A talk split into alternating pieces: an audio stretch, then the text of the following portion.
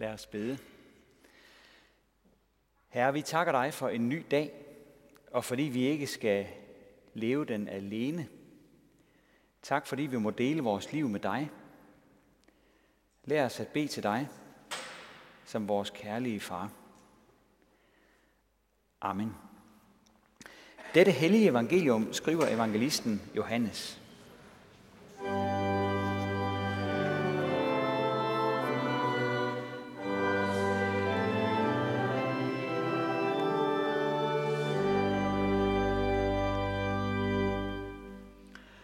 Jesus sagde, Sandelig, sandelig siger jeg jer, beder I faderen om noget i mit navn, skal han give jer det.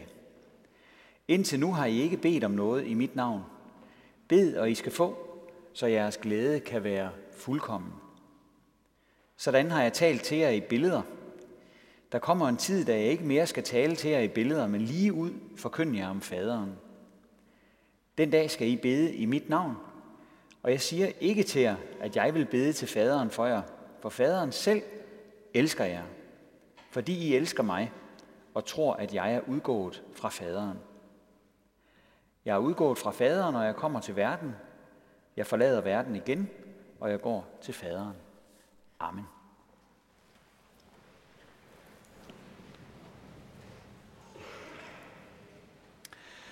Jeg fik en øh, påmindelse i mailboksen den anden dag, fordi jeg snart skal til tandlægen. Nede hos ham, der hænger der et stort maleri. Øh, det sjove er, at det maleri, det hænger op i loftet. Så kan man ligge i tandlægestolen og kigge op på det, og så forsøge at glemme, at man er til tandlæge. Det er nu aldrig rigtig lykkedes for mig at glemme det. Øh, jeg ligger der og, og beder og beder, mens øh, tandlægen han kører rundt ind i munden på mig. Nu er min øh, tandlæge sådan en, man godt kan lave lidt sjov med, så en gang, der sagde jeg til ham, at jeg synes, han skulle tage og hænge en aldertavle op i loftet. Øh, for hans stol er jo et af de steder, hvor der bliver bedt allermest i hele byen. Det øh, griner han lidt af, men han har nu ikke skiftet billedet ud endnu. I dag der handler det om bøn. Det Jesus han fortæller i teksten. Og øh, bøn er jo, ja, hvad er bøn? Det er alle de her ansøgninger, vi sender afsted op til Gud i den ene eller anden anledning. Sjovt nok var det også en tandlæge, der lavede noget, som han kaldte syv bud på den bedste ansøgning. Det handlede om sådan nogle jobansøgninger. Men selvom der selvfølgelig er en stor forskel på en jobansøgning og så de bønder, vi sender til Gud, så er der faktisk også en del ligheder. Så derfor vil vi prøve at se på de syv bud på den gode ansøgning i dag, som tandlægen havde lavet, og så se på parallellerne til, når vi beder til Gud. Bud nummer et i øh, rækken er, kom godt fra start og sæt dig ind i, hvem du søger hos. Hvem er det, vi beder til? Det er jo egentlig meget vigtigt at være bevidst om det.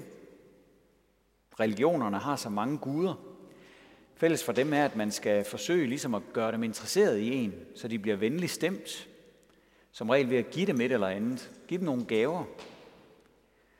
Men den sande Gud, ham der sendte Jesus til jorden, ham skal vi ikke først gøre interesseret. Han er nemlig vores far, siger Jesus. Han kalder Gud for min far og jeres far. Og når han lærer disciplene at bede til Gud, så kalder han ham faderen og giver dem en bøn, der begynder med Fader vor, vores far. Far for os, det blev Gud, dengang vi blev døbt, ligesom Vanessa, hun blev det i dag. Der lovede Gud, at han ville være far for os og tage ansvar for os. Han ville være med sine børn alle dage. Det er meget vigtigt at huske på, når vi beder, at øh, Guds opmærksomhed har vi allerede. Hans kærlighed har vi allerede. Vi skal ikke gøre os fortjente til noget, men bare få lov til at være børn, der taler med vores far. Det skal vi selvfølgelig huske at prise ham for. En bog om bøn hedder Gud skaf mig en parkeringsplads. Og det er sådan en bog, der handler om det med bare at, at smide et ønske og så gå igen. Øh, det er ikke den rigtige måde at tale med vores far på, men vi gør det vist tit. I Bibelen står der, at det sømmer sig, at vi priser og ærer Gud. Det er sådan en gammel måde at sige det på, at det er, som det skal være. Gud han er den største faderskikkelse i hele verden, og derfor skylder vi at ære ham. Det er også en vigtig ting, når vi beder, at vi husker at gøre det. Det var det første, at huske, hvem det er, man søger hos. Bud nummer to. Din ansøgning skal afspejle, hvem du er. Og det hænger selvfølgelig nøje sammen med det første. For en kristen, der er det hele rammen om ens bøn, at Gud er vores far, og at vi er hans børn. Måske synes vi ikke selv, at vi fortjener at være så elskede. Men så er det rigtig godt at lytte til det, som Jesus siger i dagens tekst. Faderen selv elsker jer, fordi I elsker mig og tror, at jeg er udgået fra faderen. Og det betyder jo igen, at vi ikke selv skal gøre os fortjente til Guds kærlighed. Når vi tror på Jesus og elsker ham som vores redningsmand, så tager Gud imod os med en fars kærlighed, og vi kan komme direkte til ham med vores hverdagsproblemer og alle de andre ting. Han vil lytte til os, han vil gribe ind i vores liv. Tandlægens gode råd nummer tre lyder, vær positiv. Også her er der faktisk en parallel i det, som Jesus han lærer os i dag i teksten.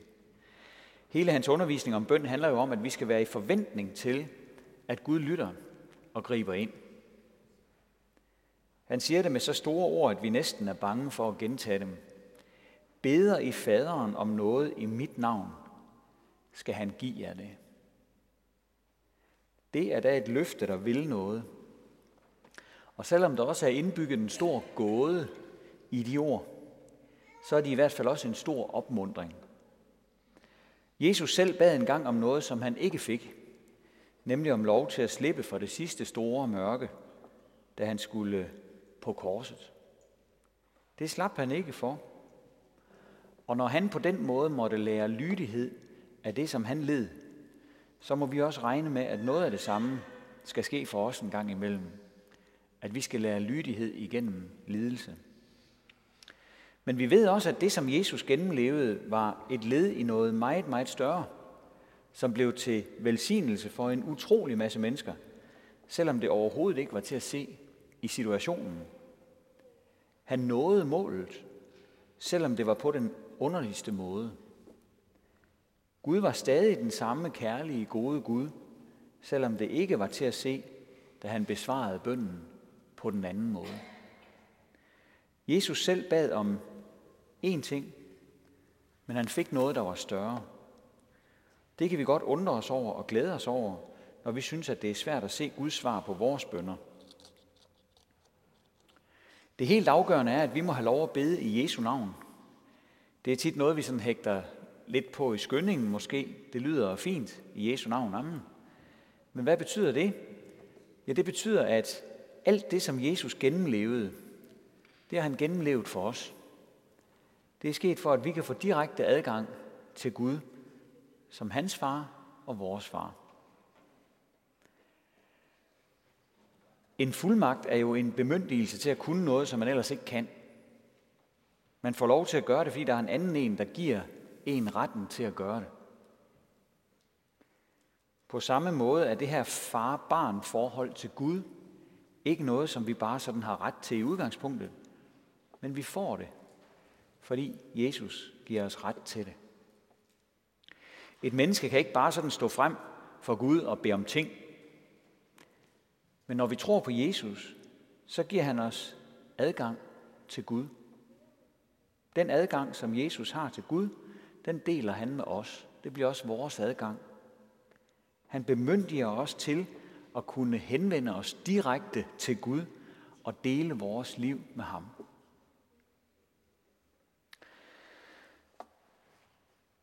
Hvis du har set øh, jobansøgninger, så har de ofte sådan en øh, lidt kæk overskrift. Øh, ressourcestærk kontorassistent med flere for IT. Eller engageret sovnepræst med samarbejdsevner. Så noget handler jo om øh, ansøgerens egne evner og ressourcer. Når vi beder til Gud, så må overskriften aldrig være vores egne evner eller ressourcer. Her er det eneste holdbare, den eneste holdbare overskrift, øh, den fuldmagt, som Jesus han har givet os, og som en kristen bøn hviler i. Det der med, at vi kommer, fordi Jesus har givet os ret til at komme. Det er meget befriende. Tandlægens fjerde bud om ansøgninger lyder, ansøgningen skal være kort og kontant. Det siger Jesus faktisk også. Og det er vigtigt at vide. Da han lærer de første kristne fader, hvor siger han, når I beder, skal I ikke lade munden løbe, som hedningerne gør, fordi de tror, at de bønhøres for deres mange ord. Dem må I ikke ligne.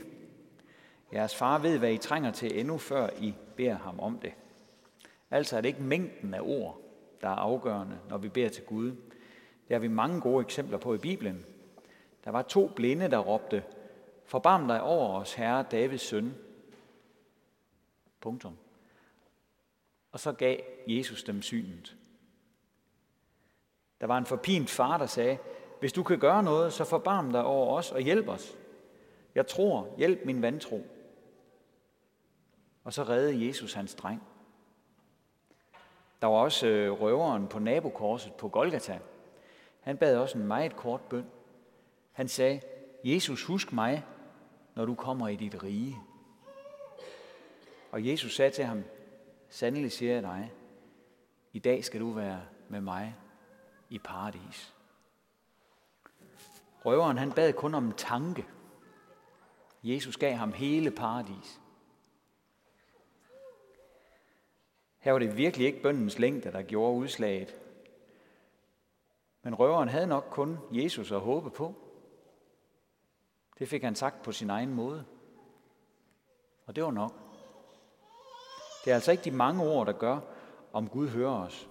Så lad ansøgningen være kort og kontant, som tandlægerne siger. Bud nummer 5. Det er hårdt arbejde at skrive ansøgninger. Det er jo egentlig ikke et bud. Det er snarere sådan en konstatering. Der er noget anstrengende ved at skrive ansøgninger. Der er noget anstrengende ved at bede. Hvis du samtidig synes, det er besværligt, så er der ikke noget galt med dig, for det er sommetider besværligt. Det, der gør det bøvlet, er forskellen mellem vores tanker og Guds tanker. Guds tanker er højere end vores, ligesom en voksen fars tanker forhåbentlig er højere end hans lille barns tanker. Og vi er selvfølgelig de små i den situation, hvor vi kommer til Gud i bøn og prøver at lægge vores bekymringer og ønsker og overvejelser frem for ham. En af mine bekendte sagde, at han havde svært ved at koncentrere sig, når han beder. Det kunne kun blive til en bøn eller to. Så begyndte han at tænke på, at hans bil vist var ved at få rustpletter og sådan nogle meget almindelige ting. Sådan er der masser af ting, der kan stjæle opmærksomheden, så bønden bliver glemt. Vores økonomi, vores hobby, praktiske ting, et eller andet, vi skal i dag. Og sådan er vi mennesker bare. Og derfor er det hårdt arbejde at sende ansøgninger. Også til Gud. Men det lønner sig at gøre det. Så vi må hænge i alligevel. Bud nummer 6. Søg overalt. Når man søger job, øh, så betyder det, at man skal søge hos alle mulige. Hvis vi skal bruge det som en tommelfingerregel i kristen bøn, så må vi sige, vær åben over for, at Gud kan svare fra en uventet vinkel. Når du beder, så begræns dig ikke til, til det lille område, som du regner for sandsynligt. Gud har al magt i himlen og på jorden. Derfor kan hans svar også komme fra en kant, som vi slet ikke regner med. For mig selv er det sket, at jeg ikke har bedt om det, jeg ønskede mest af alt, fordi jeg ikke regnede med, at Gud havde det på hylden. Omvendt er det også sket, at jeg har bedt om det umulige, mens jeg har stået og trådt mig selv over tæerne, hvorefter jeg faktisk har fået det umulige. Og det har været store ting, Gud har grebet ind i. Dødelig sygdom og andre plat umulige ting, som han pludselig gav en løsning på. Det har opmuntret mig meget til at søge løsninger overalt i Guds spekter af muligheder, der er så uendelig meget større end mine egne begrænsede muligheder. Og jeg tror, at mange her i flokken i dag kan fortælle om den slags erfaringer. Og så det sidste syvende bud. Du må ikke have et forsimplet billede af den, du søger hos. Sådan er det ikke bare over for en tandlæge, sådan er det også over for Gud. Og hvordan undgår vi det? Et forsimplet billede af Gud. Sagen er jo, at vi mennesker har mange fordomme og forestillinger, som vi hele tiden trækkes med. Ikke bare i forhold til hinanden, men også over for Gud. I skyndingen forestiller vi os både det ene og det andet om Gud, som ikke holder. For eksempel, at vi skal have gaver med til ham, hvis vi skal håbe på at blive hørt.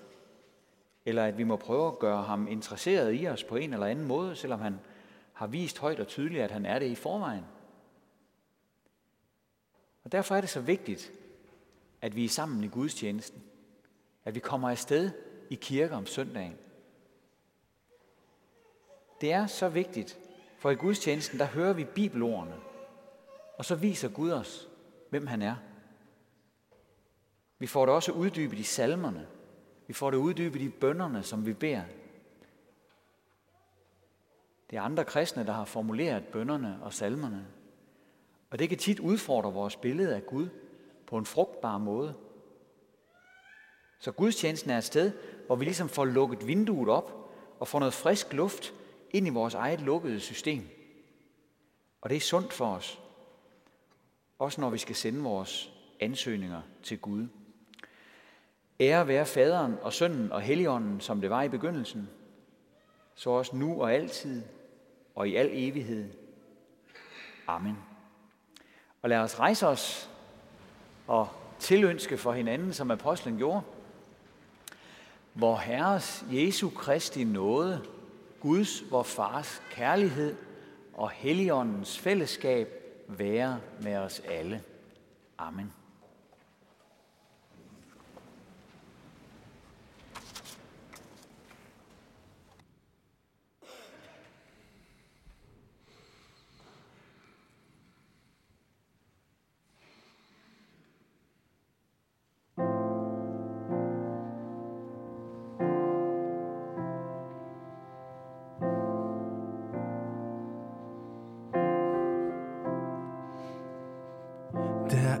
Magt i de foldede hænder. I sig selv er de svage og små. Men mod al magtens Gud, du dem vender. Han har lovet, at svar skal du få. Der er svar undervejs. Engle kommer med bud.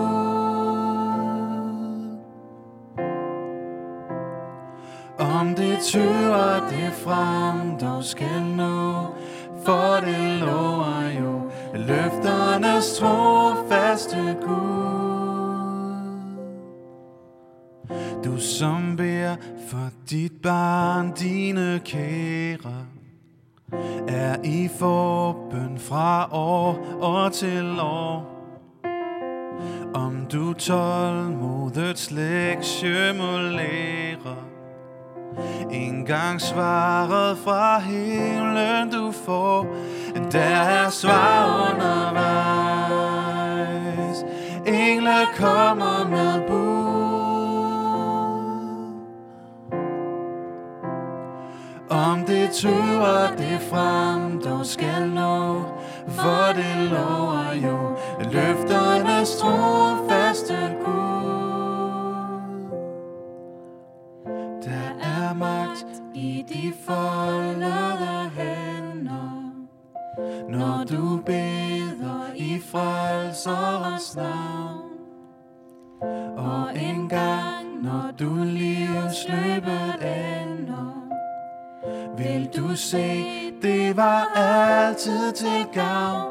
Der er svar undervejs.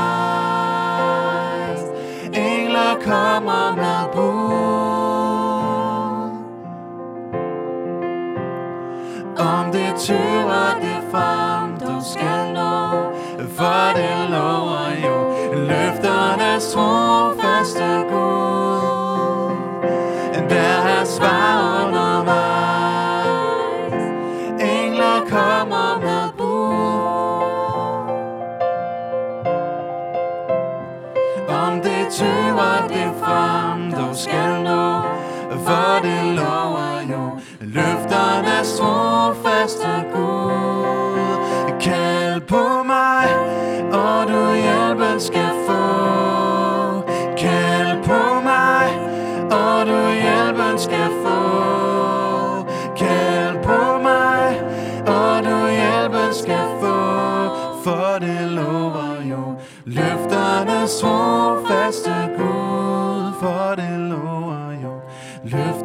For trofaste Gud.